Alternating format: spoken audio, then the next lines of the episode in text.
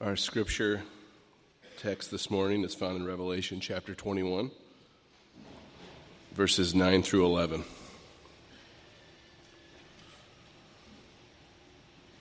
Then came one of the seven angels who had the seven bowls full of the seven last plagues and spoke to me, saying, Come, I will show you the bride, the wife of the Lamb.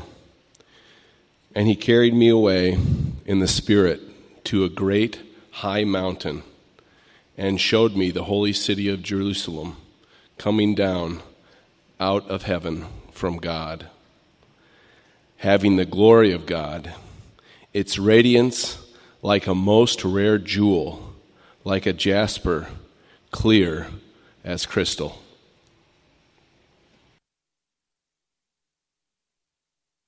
So, we're going to continue our series this morning on being a Christian in the world. And this morning, we're going to tackle the, the topic of uh, the witness of singleness and marriage. And I'm going to try to make the case that the church is greater than both. And that's what really gives us the, the foundation and what we should anchor our understanding of singleness and marriage in. Now, it's no small task to address the issues of singleness and marriage. Um, there's many, many things to say. There's many, many qualifications. Um, so I appreciate your grace this morning. And I think that um, what I hope to come away with is just a kind of a refreshed understanding of what singleness is and how God views that, and a refreshed understanding of marriage as well and how God views that, and then um, even a refreshed sense of what the church is and how God views that and how we understand all three of these things and how they work together in our lives together so that we would be a Christian witness in this world to these things. So, with that, let me pray and we can get to work. Father in heaven, I just ask for your grace this morning. I ask for your grace uh, upon all of us, Lord, as your people, as your bride. We are the wife of the Lamb. What a reality that is. And I do pray, Lord, that you would um, give us right thinking about singleness. I pray that you would give us right thinking about marriage. We pray that you would give us right thinking about your church, Lord.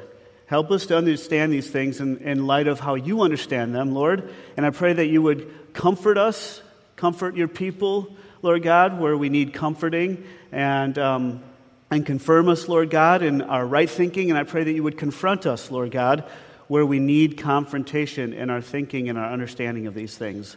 So, Father, we give this to you. I pray for your Holy Spirit, not only to be active in me as I preach and communicate and teach on these things, Lord, but I also pray for your Holy Spirit to be active among all of your people this morning as we listen and as we engage in these things. And we pray this in Jesus' mighty name. Amen. So, the Supreme Court of the United States of America recently voted to legalize gay marriage in all 50 states of the nation. And what I really want to draw, uh, uh, draw attention to is the rationale behind it. Justice Kennedy wrote that marriage, quote unquote, embodies the highest ideals of love. And then he went on to say that singles who cannot marry, who would be prohibited, in this case he's talking about homosexuals who would be prohibited from being married, are condemned, quote unquote, condemned to a life of loneliness. So that's kind of the rationale. And this is kind of the cultural kind of way of thinking that permeates our society, our culture. I think it's even seeping into the church. Make no mistake that this kind of thinking doesn't just affect those who are struggling with homosexuality, it affects all single people. And I would argue that it doesn't just affect single people, but it affects married people as well that domino falls. And then I think by extension, it also affects the church and how we understand ourselves as the church. Now, there's at least two really faulty assumptions in this kind of way of thinking that the highest ideals of love are embodied in marriage, and that um, if you are prohibited from being married or if you are single, and consigned to a life of singleness that you're condemned to a life of loneliness. There's two faulty assumptions there. Number one, I think it, is, it assumes that single, singleness is a problem and that only marriage can fix it. So, in other words, our culture's view of marriage is that it's a problem fixer. So I think that's a faulty assumption. And number two, it assumes that marriage actually embodies the highest ideals of love. Right? Now, at first glance, especially in a church like this, I know for myself that might seem legit, actually. Well, doesn't it embody the highest ideals of love? And I think I'm going to argue that Scripture doesn't support this, and that if we as Christians subscribe to that line of thinking, that I think it leads both marrieds and singles to some problems. Number one, if you're single and you subscribe to the idea that marriage is the highest and embodies the highest ideals of love, then it will leave you feeling like you're missing out if you're not married. And in the case of somebody that's struggling with homosexuality, it will seem incredibly unfair, even hateful as it's been charged, that they would uh, withhold that kind of experience and that kind of accessibility to marriage, which is the highest ideal of love. Right? And in marriage, marriage will be in, in trouble with this as well, because marriage will be idolized, I think. And you'll be deceived into thinking that you are fulfilled or that you are complete, quote unquote, or that you should be complete because you're married. And you are, after all, in the embodiment of the highest institution of love or the highest ideals of love. So it will leave you, I think, if as a married person, if you're approaching marriage for that purpose, a little bit disillusioned. Now, at the core, when marriage is idolized as embodying the highest ideals of love, then singles and marrieds, I think, will be guilty of essentially the same thing. And that is that you'll look to marriage to meet your needs to essentially complete you. Maybe some of you guys will remember the movie long ago, Jerry Maguire. And that line in there where the gal finds love, you complete me. And it's the mushy gushy romantic kind of stuff that sells 20 million copies and we just buy it. But it's not true. That is not the purpose of marriage. And I would argue again that marriage does not embody the highest ideals of love. And if not, then what does? We're going to go Sunday school answer on this one. God does. Through his love, Jesus, through, through his son, Jesus Christ. God embodies the highest ideals of love through his son, the Lord Jesus Christ. 1 John 4 7 and 8. Make no mistake about this, brothers and sisters. Beloved, let us love one another. Why? For love is from God. And whoever loves has been born of God and knows God. Anyone who does not love does not know God, because God is love. God is love. All love flows from God. He is the source, He is the fountainhead of all love. Genesis 1:27 says that God created man in his own image. In the image of God he created him, male and female he created them. In other words, before you were created for another person, you were created by God and for God. To be in a relationship with God. And if anyone completes you and fulfills you, it is Jesus. The love of Jesus is higher and wider and deeper than your mind could ever imagine. It is more profound than your heart can fully take in. It is more pure and more perfect. It is the only thing that is perfect. It is the only thing that is pure. It is the only love that is perfectly pure and perfectly perfect. And no other than any other human being could ever provide for you. God is love. Listen to what the Apostle Paul says in Ephesians 3. Verses 14 through 19. For this reason I bow my knees before the Father, from whom every family in heaven and on earth is named, that according to the riches of his glory he may grant you to be strengthened with power through his Spirit in your inner being, so that Christ may dwell in your hearts through faith that you, being rooted and grounded in love, may have strength to comprehend with all the saints what is the breadth and length and height and depth, and to know the love of Christ that surpasses knowledge, that you may be filled with the fullness of God. You were made by God, for God, to be filled with the fullness of God in Christ Jesus. God is the source of love, and in Him, a human being can come to experience the highest ideal of love and forgiveness and acceptance.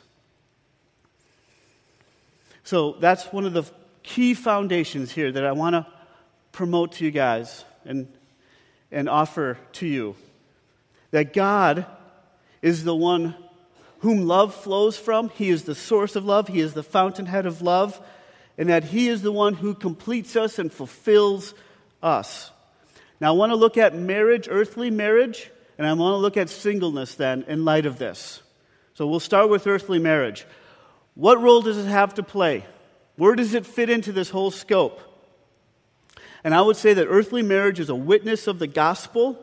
And it is a witness of the gospel by being a witness to the greater reality of the heavenly marriage that the bride of Christ is now engaged in. All redeemed people are now a part of the bride of Christ that are awaiting our final consummation of that marriage union with Christ. So, marriage, earthly marriage, is a witness to the gospel of Jesus Christ as it witnesses to something greater, namely the heavenly marriage that if you are redeemed, you are a part of. So the Bible begins on a note. This is amazing to me. The Bible begins on a note of marriage and it ends on a note of marriage. In Genesis 1 and 2, we see that Adam and Eve were created and that each of them were to come together in the union of marriage, and they were to do so in part to fulfill their mission to be fruitful and multiply and fill the earth with image bearers of the living God. In other words, they were called to make disciples. And it had to, have, it had to happen through procreation there. It just had to happen that way. Right? So, in other words, they were, they were joined together, and in part, they were created or assigned with the task of building the church. How would the people of God come into being if they weren't procreated? And then, interestingly, the end of the Bible ends with a note of marriage, as Matt read for us. In Revelation 21 and 22, the last two chapters of the Bible close on a note of marriage. But this time, there's a little bit of a difference. It isn't marriage between a husband and wife as we know it, it is the marriage between the bride of Christ, who is the church, the redeemed people who have their faith in Jesus. Is the marriage between the bride of Christ, the wife of Christ, and Jesus himself, the groom. That's the progression of marriage throughout the Bible. Revelation 21 9. Then came one of the seven angels who had seven bowls full of seven last plagues and spoke to me, saying, Come, I will show you the bride, the wife of the Lamb. Did you see the, the marriage talk there? There's a marriage consummation coming, there's a progression that God fills our understanding of what marriage is actually about. And it ultimately is about the bride of Christ, the church, who is going to be unified with Jesus, our groom.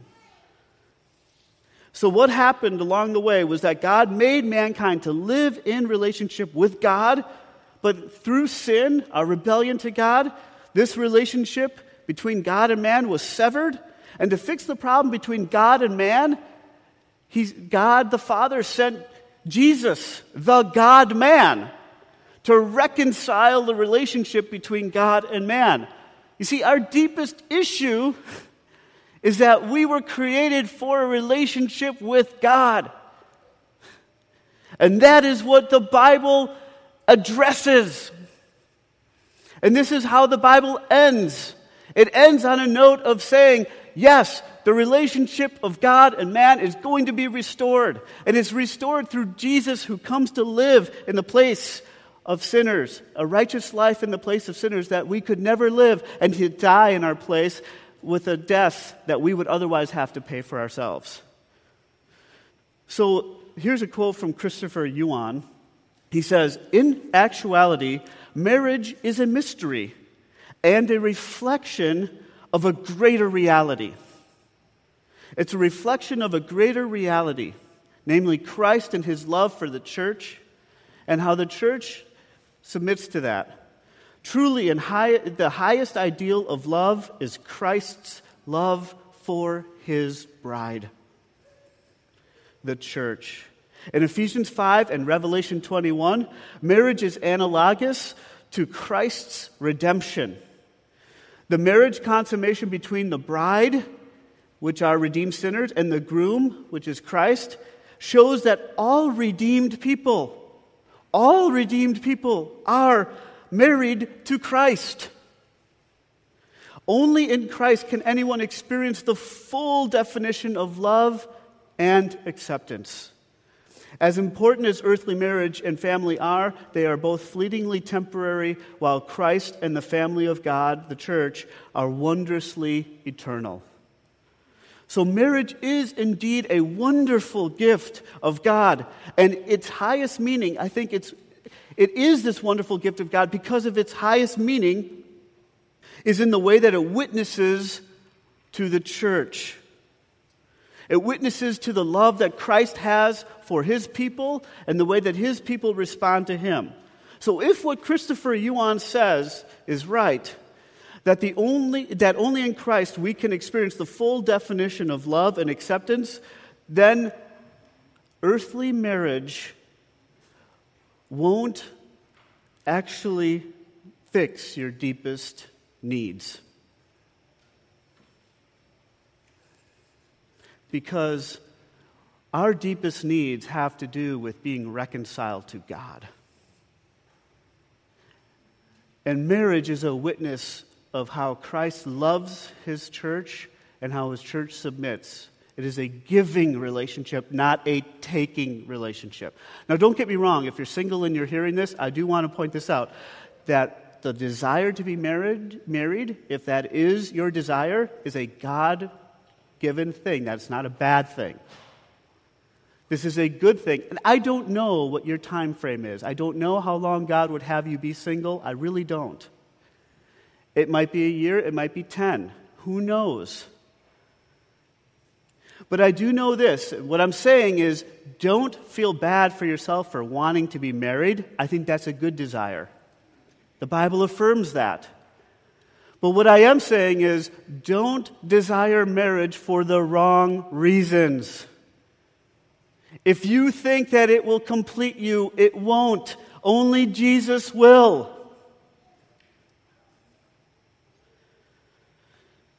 Thus, if you enter marriage or you are in marriage and you are not satisfied in the love of Christ, your marriage cannot become what it is truly designed for. There is no way that a husband can witness to the sacrificial love of Christ if you are looking to your wife to complete you. And likewise for wives. You'll never be able to surrender to your husband, as imperfect as he is,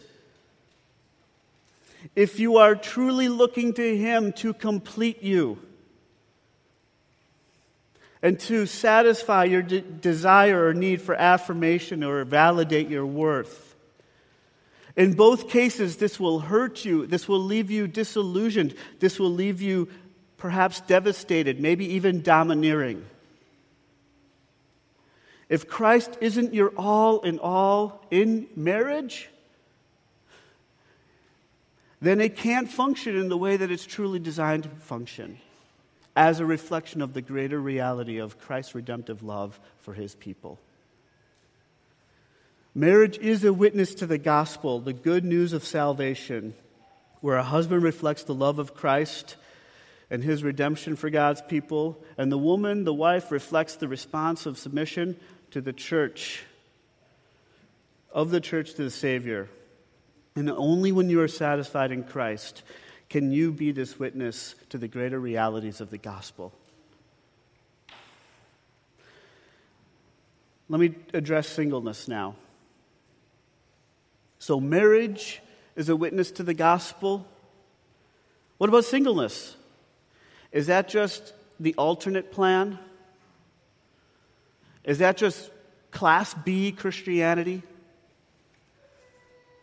Marriage is a witness to the gospel. I'm going to argue that singleness is a witness to the gospel. It's a profound witness to the gospel. Okay, so first of all, I'm going to flesh out two ways. Two ways that singleness is a witness to the gospel. But before I say that, I want to say this singleness is designed. Singleness is a design of God. It's not the leftovers, oh, what do we do now with this? Couldn't match that person up with anybody. Plan B, scratch the head. No, it's a design. God intends for it. It's a design, and it is a gift. So, singleness is designed and it is a gift of God to display the gospel in ways that perhaps a married person couldn't do as well. So, number one way that singleness testifies or witnesses to the gospel singleness displays the Christian's ultimate identity in Christ. That's the first one I'm going to lay out for you. Singleness displays the Christian's ultimate identity with Christ. The world says that you are not complete until you have a husband or wife. However, the gospel reminds us that this is not true. In Christ, and only in Christ, we are complete. You are complete. Regardless of whether or not you're married. In the words of Christopher Yuan again, only in Christ can anyone experience the full definition of love and acceptance. Christ satisfies us with a sufficient love that supersedes what any spouse will ever be able to deliver you. So, singleness becomes a witness to the world and to the church. Brothers and sisters, see this. Singleness is a witness to the world around us, yes, but it's also a witness in here to Christians. And what is it a witness to? That I think it says this it says that having a spouse actually isn't necessary. But Christ is necessary that our identity is rooted in Jesus. In Him, a person could have anything that they would ever want or need. Married people, I think, are limited in their ability to portray this. And the reality is, this is true for all of us. Whether you're married or not, that our identity is ultimately and not in the fact that, yes, we're married or not, but that Jesus is our Savior and Jesus is our satisfier. Jesus is the one who holds claim on who I am, not any kind of worldly status. So, singleness displays the Christian's ultimate identity in Christ. And number two, and I'm really excited about this one singleness witnesses to the Christian's eternal identification with the church. This is the words of David Platt. I'll say that again. Singleness witnesses to the Christian's eternal identification with the church. What does that mean? Okay, so Genesis 2:18 says that it's not good for man to be alone. So you could go to there and say, "You see, I need to be married because it's not good for man to be alone." That was in the context of marriage. Yes. But I think that this is one piece of the, the equation. And I think if we look at the whole picture that God has painted for us throughout the entirety of Scripture, we come to see that God has provided the church. That there's a progression of what marriage is really all about, and the church comes into view. And the church actually is the eternal view. So God has provided the church so that no man or woman must be alone. 1 John 3 1. See what kind of love the Father has given to us that we should be called children of God, and so we are. If you are in Christ, you are a child of God, and you are a part of the family of God. So realize this that if you are in Christ, you're a part of the family of God, and you have the opportunity to be loved and to love in the deepest way possible. I think this stretches our faith a little bit. Because we hear these theological assertions, but I wonder if sometimes, I know I think this, I wonder if sometimes we think, yeah, but I don't know if I believe that. I don't know if the church actually is the place that can really meet my needs the way a spouse could. So perhaps our view of the church is really being challenged here. And I'm okay, so I'm going to I'm going to turn it up a notch. I'm going to say something that's really going to challenge us, I think. This challenged me, so I'm just going to assume that it's going to challenge all of us. All right?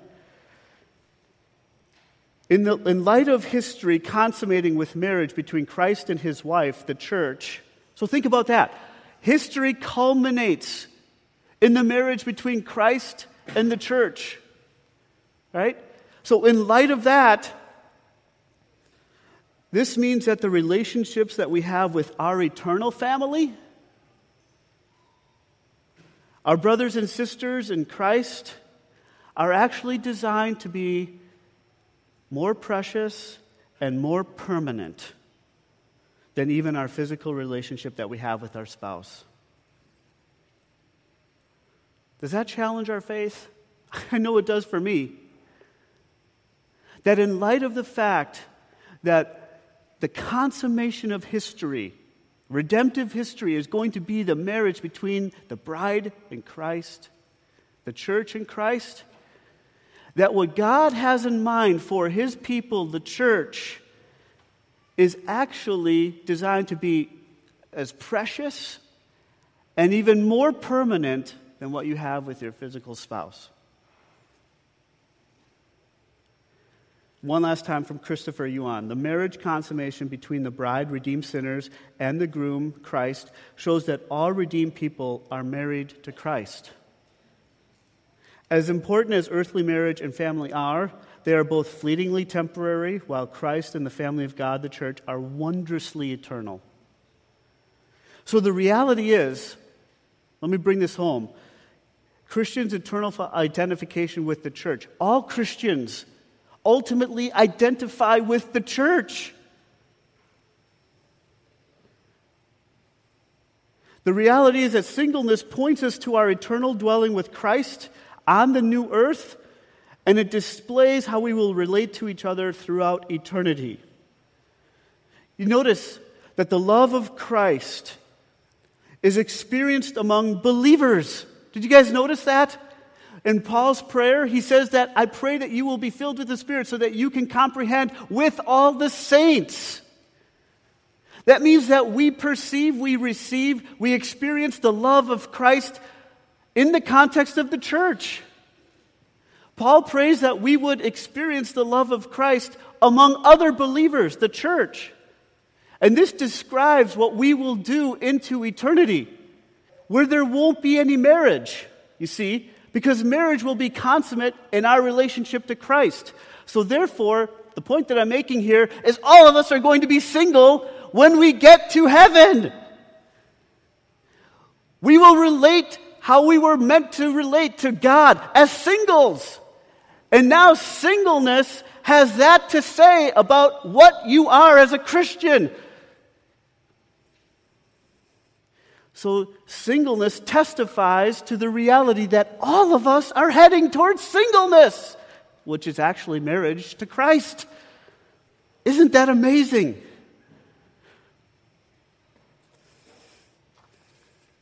So, both marriage is good a good gift from God that He has given to His people, and singleness is a good gift that God has given to His people. And because it is a testimony to the entirety of the body of Christ, I think we all need to hear this. I think we all need to understand how we think about singleness, how we think about marriage, that we have right thinking about these things. And I hope that we see that the church and what God is making his future people really is what anchors both of the way that we understand singleness and marriage. So here's some concluding thoughts, and I'll address single people first. So, single people, please listen up. Don't buy the lie that marriage is the highest ideal of love, or that being single means that you are condemned to a life of single or of loneliness. Don't buy that lie. And don't buy the lie either that marriage is going to fix your problems.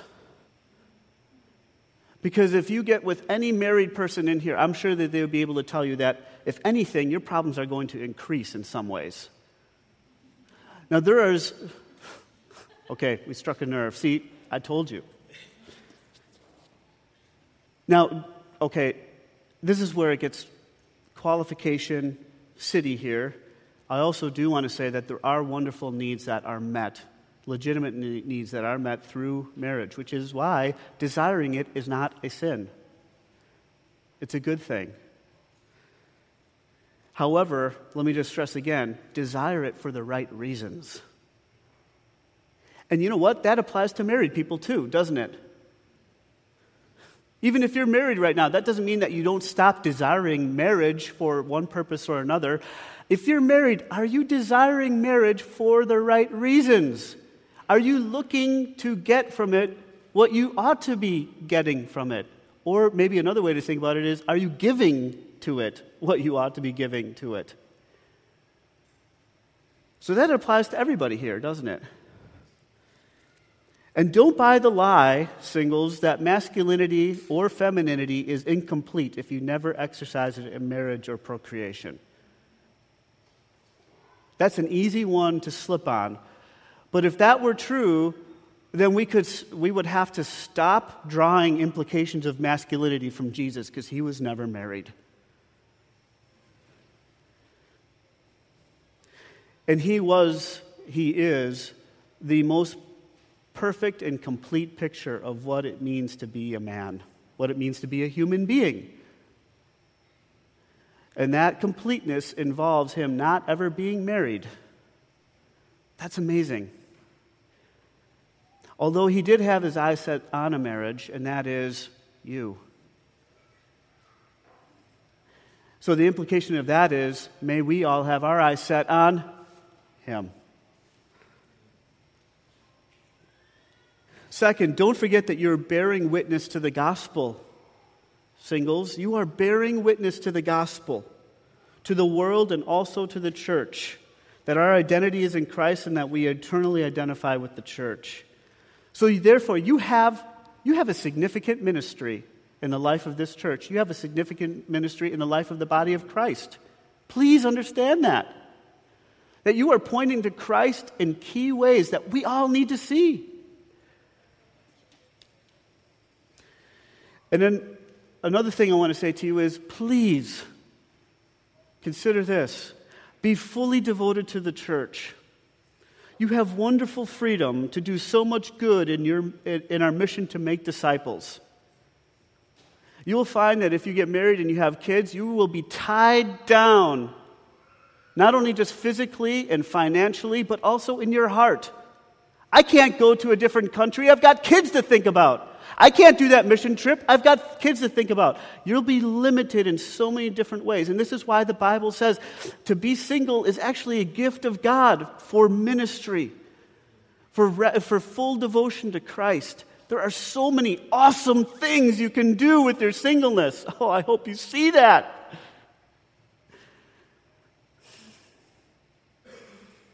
Don't settle. I'm begging you. Don't settle for the world's claim on your life that you should live for pleasure. There is so much of that message being sent to single people that really, and marrieds too, all of us, that you should live for your pleasure. And there's so much license to do that. You should live for your pleasure. Live for a holy passion to pursue Christ, to know Him, to be filled up completely with Him. He will meet your needs. He will satisfy you more than the earthly pleasures of this world. Don't live for leisure, please. I'm begging you. Live for the glory of Christ and use your singleness, every last drop of it, to honor Christ and further the church and advance the church. There is so much need, if you could just see it. There are so many ways you can meet needs in this church. and we need you. I don't know how long God might call you to be single, but don't waste it by kicking and screaming against His plan or His design. Learn to trust God, that He is always good and that He is always for you in favor of you. And also remember that He doesn't withhold any good things from those who walk uprightly. Remember that spiritual growth, true spiritual growth, happens when you surrender a part of your life to Him in obedience. This is where you grow when you surrender in obedience. And then remember this too that if you can learn to love a church that is imperfect, and by the way, every church that you go to is going to be imperfect, right?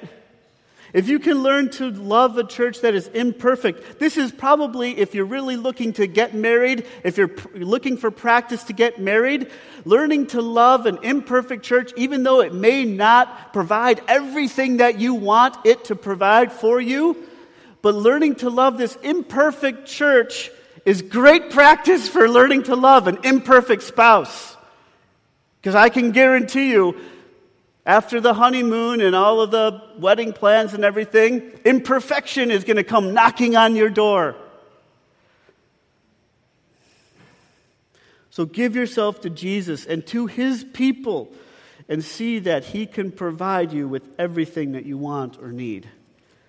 And then to married people, I want to challenge us in our thinking. Do we reinforce the notion that singleness is Class B Christianity? When are you going to get married? I wonder what's wrong with them. Why can't they find a spouse? I don't know. Maybe God wants them to be single. Maybe that's a design, and maybe we should celebrate that as a church.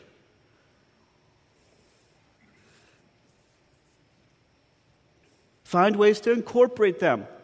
I think about community groups. Can single people and married people with kids coexist in a community group? Wow, we don't have anything in common. Well, maybe we can learn to find things in common, and maybe we can learn to put all of our stuff aside and say, Tell me about you. Right? So I invite that. I challenge us. Maybe we can do a better job of integrating these things that don't go together. We love to hang around with people that are just like us, don't we? And there's a lot of good practical reasons for that. But you know what? This kind of smacks on what Jesus says. If you love those who love you, what good is that? Everybody likes to be around people just like them. Everybody does. Right? Is that really showing the love of Christ? Can we do better? Maybe we can do better. Maybe we can learn to love people who aren't just like us, who aren't just in the same category of life as us. Maybe we can learn to love and extend to get beyond ourselves to say, hey, you know what? You have nothing in common for me. You have nothing to offer me. But I want to get to know you and I want to minister to you. And maybe we will find out that actually they do have more to offer us than we originally thought. Just a challenge, just a challenge. And maybe, as a last point, and I guess this applies to all of us, we do hold that marriage, marriage is a sacred thing. And that's a good thing, because it is a sacred thing. But in light of what I was saying about the church, that God has designed the church, who, people who are united by the Spirit, to be as precious and even more permanent than our physical relationship to our spouse, I wonder this is the way it landed on me I wonder if I elevate marriage to a level of sacredness and the church I don't hold nearly as sacred. That's just a flyby, whatever. Easy come, easy go with the church. And maybe that's wrong. Maybe I need to elevate the sacredness that I think about the church in. Is that possible? If, after all, we're all going to spend eternity in glory with one another in singleness, maybe we ought to elevate the sacredness by which we understand the church, his bride, with.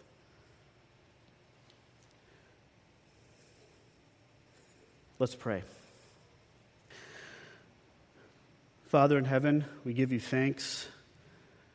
We submit all of these things to you, Lord. And we just pray, Lord, that you would help us, Lord, and that you would minister to each and every single one of us, Lord. I pray that, again, you would confirm us where we are doing well. I pray that you would confront us, Lord, where we need growth. And we do admit, Lord, that there are ways that we need growth, and sometimes we're not even sure of those ways. So I pray that you would pinpoint that in us, Lord. And in the end, Lord, I do I just simply want to pray that Lord Jesus, you would be our satisfaction. That we would find in you our all in all. Lord, that you would meet our deepest needs and that we would really come to believe as a people that you are the only thing that's necessary in our lives. So I praise you and I give you thanks, and I just ask that you would do your will and your work now. In Jesus' name, amen.